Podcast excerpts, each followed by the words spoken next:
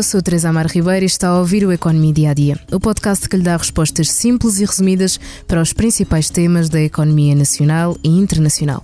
Todos os sábados lançamos um episódio que explora um tema económico em destaque durante a semana.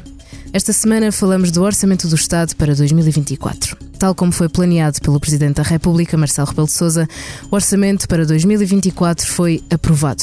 Só a maioria do PS votou a favor, o PAN e o LIVRE abstiveram-se e os restantes partidos votaram contra. Um orçamento aprovado para evitar os duodécimos e também para a continuidade de diversos investimentos e da execução do atrasado PRR.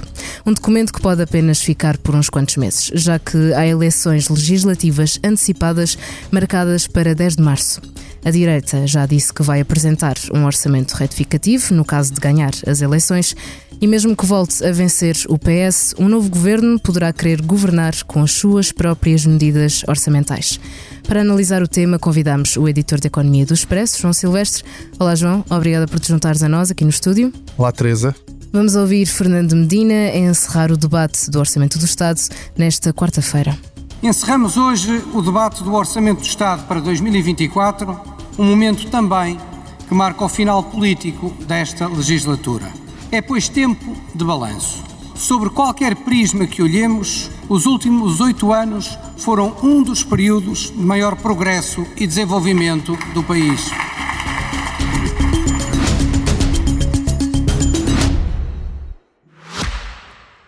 Já visitou hoje o BPI Expresso Imobiliário? Agora pode calcular o valor da sua propriedade e guardar a documentação da sua casa e do recheio numa nova área pessoal única no mercado. E ainda ficar a saber quanto pode pagar por uma casa, localizá-la com uma pesquisa por polígonos e conhecer as soluções de crédito habitação BPI. BPI Expresso Imobiliário.pt Quem compra e quem vende na mesma página. João, este orçamento foi discutido e aprovado com algum tom de campanha eleitoral. Se o cenário fosse diferente, acreditas que teríamos também um, um orçamento diferente? Sim, quer dizer, o orçamento em si já é, se nós olharmos para aquilo que eram os orçamentos de, do, do, governo, do governo de António Costa desde 2016, é provavelmente aquele que é mais, mais, mais simpático, chamemos assim. Simpático não é, bem, não, é, não é bem um termo técnico. Menos de, de contenção do que eram os outros. Sim, porque na verdade o orçamento, mesmo antes de nós termos temos a crise política e de sabermos que ia haver eleições, o orçamento já, era, já tinha algumas medidas de simpáticas porque, para um ano em que vai ser um ano de eleições, não legislativas, que já sabíamos que, que iam acontecer, eram, eram as europeias. Claro. E nesse sentido já tinha descida de IRS, com alguma expressão, não, não extraordinariamente impactante, mas com alguma, alguma expressão. Depois algumas medidas, já sabíamos que as pensões iam aumentar em linha com aquilo que é a, a regra da lei, uhum.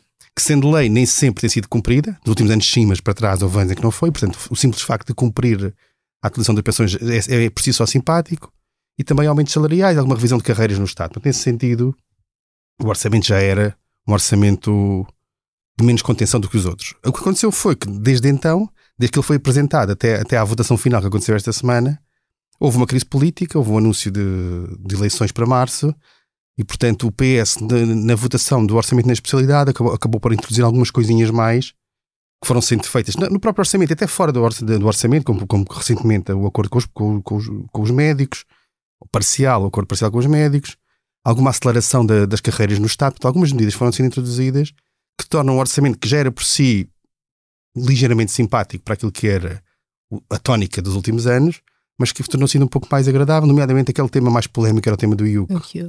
Mas achas que na, na, na discussão na especialidade houve alterações que tiveram peso neste orçamento? Do ponto de vista orçamental, as medidas que. Não há, não há uma estimativa fechada sobre qual o impacto daquelas medidas que foram agora aprovadas. Há quem fale em valores de 150, 200 milhões de euros. Por exemplo, o IU que o que iria dar de receita adicional seriam cerca de 75 milhões de euros. Portanto, essa, essa, essa não receita é um impacto que tem. Mas num, num orçamento que tem um excedente previsto de mais de 600 milhões, não é um valor assim tão, tão relevante. Embora nós não saibamos exatamente do outro lado, estas medidas que eu falava, que são negociadas fora do, do orçamento, nomeadamente as, as carreiras no Estado, etc., essas terão mais impacto, um impacto permanente, porque aumentar salários no Estado significa que daqui até, até ao fim dos tempos esse salário ficará naquele nível. Isso terá algum impacto, mas do ponto de vista mais estrutural, diria que aquilo que era um excedente orçamental, mesmo com estes acréscimos todos que foram feitos Se nada, obviamente, nós vamos entrar num ano em que o orçamento vai ser aplicado a partir de abril, maio, pelo novo governo, que pode fazer Exato. coisas que o tornem diferente daquilo que ele é originalmente. Mas à primeira vista, eu diria que se não acontecer nada do ponto de vista de crise internacional, etc., impacto económico, eu diria que é pouco provável que as contas derrapem assim tanto face àquilo que é a previsão original. Indo um bocadinho por aí, é, neste orçamento é, é, esperado que se reduza a taxa de pobreza em, em 2%, que ainda esta semana noticiamos que, que aumentou. Temos ainda aumentos nos rendimentos, como dizias, também redução no IRS. No caso de termos esse tal orçamento retificativo, seja ele à direita ou à esquerda, achas que vamos ter alterações nestes campos? De, de, impacto em termos de, de, resultados sociais. A pobreza é um, é um, indicador importante, mas difícil de medir. Aquilo que nós vemos tem dois problemas. O primeiro problema é que os, as estatísticas saem normalmente com algum desfazamento temporal em relação à realidade. Ano passado. Portanto, vem, nós não sabemos em tempo real como é que está a pobreza, porque na verdade a estatística sai sempre atrasada. O que sabemos é outras coisas, indicadores que aproximam isso, o número de pessoas que estão a pedir ajuda ao banco alimentar, claro. que estão a ter dificuldade em pagar eh, contas básicas, etc. Isso é possível saber. Agora, a pobreza em si, aquele indicador que o INE publica, vem sempre com um desfazamento. O segundo problema tem a ver com a própria medição do, do, da pobreza nesse sentido, que é aquilo que o INE publica é a taxa de risco de pobreza. Ou seja, não determina quais são os pobres, determina é quais são as pessoas que, face ao rendimento que têm, correm o, correm o risco de ser pobres. Como é que isso é medido? É medido como uma, como uma medida relativa face à média nacional, à mediana nacional. Ou seja, o limiar de pobreza é 60% da mediana do rendimento.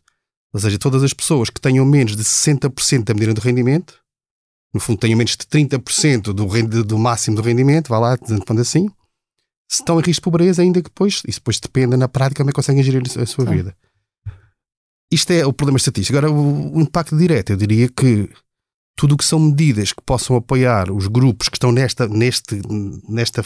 Aí outro ponto prévio que eu esqueci de dizer, que é o próprio limiar de pobreza varia em função daquilo que é o rendimento mediano. Certo. Se de repente todas as pessoas, por alguma razão que a economia cresce e o rendimento mediano cresce, o limiar de pobreza sobe, quer dizer que há pessoas que entram na pobreza que não estavam antes. mesmo que fiquem na mesma, do ponto de vista sim, do rendimento. Sim, sim. Da mesma maneira, quando, quando o rendimento mediano desce, imaginemos numa crise, há pessoas que saem da pobreza, parece um contrassenso, mas acontece, porque ficam acima do, do, do limiar que baixou. Mas as pessoas são exatamente igual.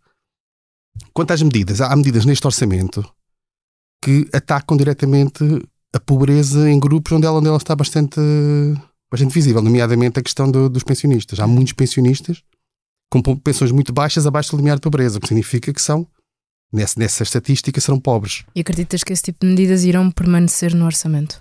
Sim, essa, essa, o que tem a ver com aumentos de, de salários mínimos, com aumentos de. que nem sequer é uma medida do orçamento de estrito, estrito uhum. senso, mas é uma medida tipo orçamental, embora abarque toda a economia ou aumentos de pensões das pensões mais baixas, tudo isso, e alguns apoios diretos, que algumas medidas que existem diretamente para apoiar famílias de menores rendimentos, isso combate a pobreza. Seja a pobreza estatística do INE, seja a dificuldade de facto que as pessoas têm em, suportar despesas básicas, no fundo é o que mais importa do que um indicador estatístico que cima vem, vem com atraso. Uma, uma da, das maiores dificuldades nessas tais despesas básicas é a habitação e temos uh, várias medidas nesse sentido, como as rendas mais antigas sem IRS e IMI ou ainda menos retenção de IRS para os arrendatários. São medidas que consideras que, que terão impacto e que poderão uh, mudar a trajetória desta crise da habitação que, que se passa em Portugal? Bem, aquilo que foi feito no orçamento, agora na discussão das possibilidades, são pequenas, pequenas alterações em relação ao, ao essencial. O essencial já era apoio às rendas, para quem tem rendas, e, e, mesmo a atualização das rendas no próximo ano, uma parte dessa atualização ser compensada por estes apoios. E depois, para quem tem prestações de casas a pagar, foi criado não, não só há um apoio de bonificação Exato. de juros, como há aquele mecanismo de, de alisamento da taxa de juros durante, durante dois anos. E tudo, tudo isso ajuda no sentido de suportar as despesas de quem tem despesas com habitação. No fundo, o que interessa, no, no fim do dia, é que as pessoas precisam de viver numa casa e que consigam ter uma casa onde viver. Isso é o desígnio claro. final. Este tipo de medidas ajudam a que as pessoas que já têm casa, ou arrendada, ou comprada com crédito e que têm que pagar uma prestação, consigam suportá-la de forma mais fácil num período de grande pressão dos preços, etc. O problema de fundo de habitação não se resolve aqui. O problema de fundo de habitação resolve-se Portanto, no fundo, estamos a fazer, ou o governo está a fazer, medidas de apoio à procura, suportando o rendimento de quem tem que comprar ou arrendar casa e permitindo que assim a pessoa, a pessoa ou a família mantenha a casa.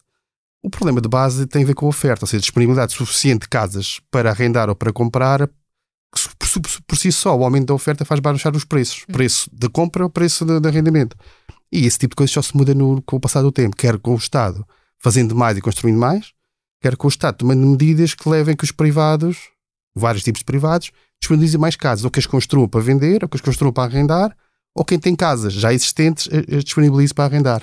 E esse efeito vai demorar tempo e, portanto, eu palpito, isto é apenas um palpite, que daqui a um ano nós estamos a falar novamente sobre problemas deste tipo, porque o que acontece é que, ao contrário de outras variáveis, por exemplo, as taxas de juros que sobem e descem, claro. ou o desemprego que sobe e desce com o ciclo económico, o preço das casas, em regra, pode oscilar, mas em regra tende a subir e as rendas igualmente, porque os preços vão subindo ao longo do tempo. E é Portanto, isso que temos visto ao longo deste, destes vários sim, meses. Sim, o que vai acontecer provavelmente daqui a um ano é que é, é verdade que estes apoios duram mais do que um ano, mas vai haver famílias que neste momento não têm acesso ao apoio, mas que daqui a um ano, quando as rendas voltarem a subir, para 2025, passem a ter acesso e não se sabe se o acesso os abrange ou não. Há aqui uma série de dúvidas sobre isso.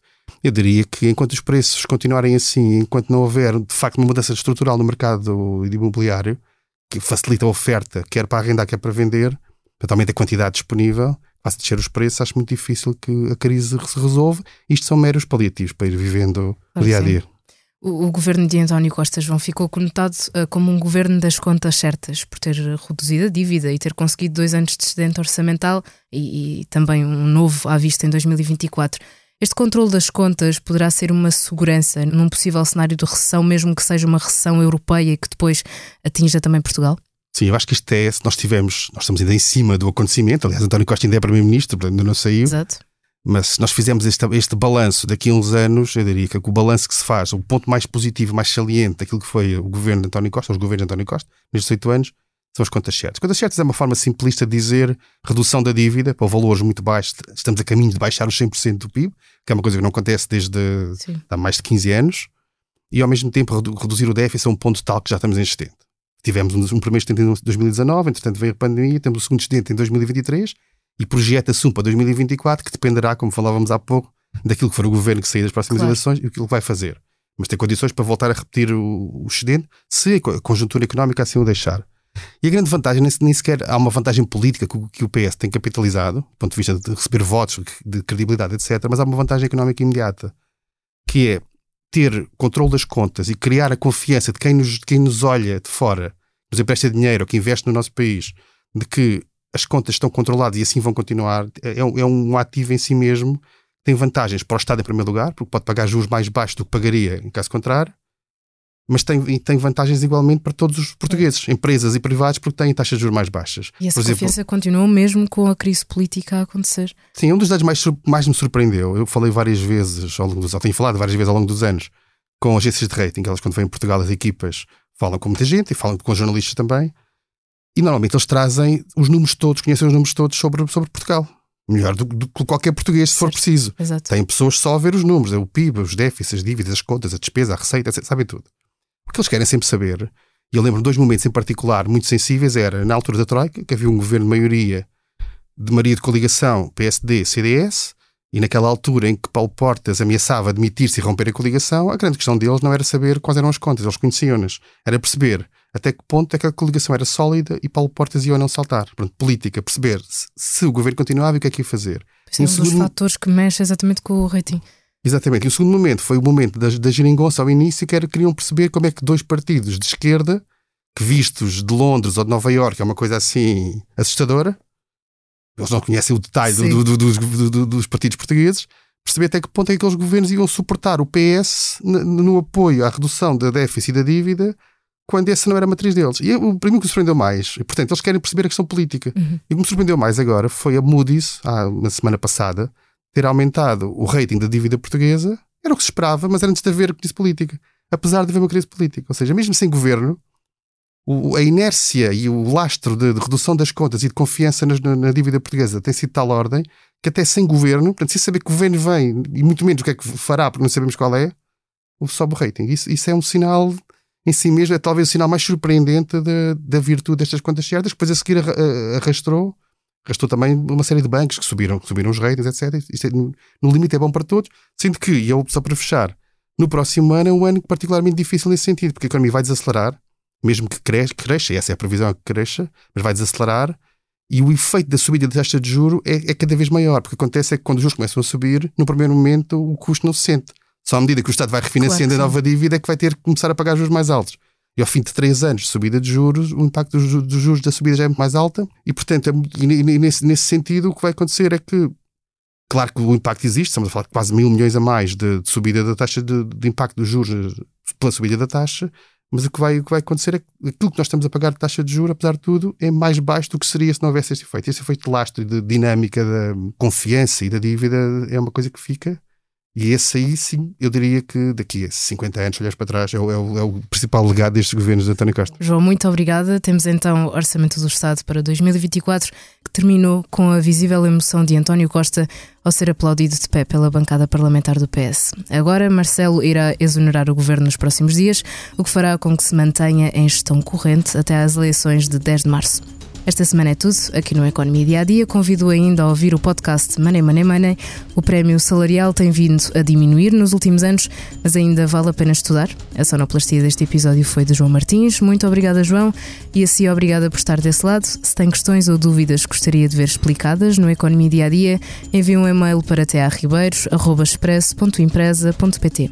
Voltamos já na segunda, com mais novidades económicas.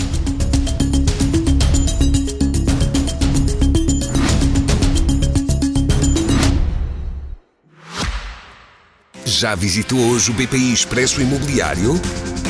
Agora pode calcular o valor da sua propriedade e guardar a documentação da sua casa e do recheio numa nova área pessoal única no mercado. E ainda ficar a saber quanto pode pagar por uma casa, localizá-la com uma pesquisa por polígonos e conhecer as soluções de crédito habitação BPI. BPI Expresso Imobiliário.pt Quem compra e quem vende na mesma página.